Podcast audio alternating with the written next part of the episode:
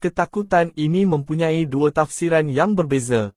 Satu adalah untuk takut dan melupakan segala-galanya dan melarikan diri, yang lain adalah untuk menghadapi segala-galanya dan bangkit dengan keberanian dan kemenangan. Apakah pendapat anda tentang ketakutan? Pertama, atau yang kedua, jika kita tahu penyelesaian kepada masalah hidup kita, atau jika ada orang berhampiran kita yang boleh memberitahu kita penyelesaiannya, mengapa kita perlu takut? Kehidupan seperti pemikiran,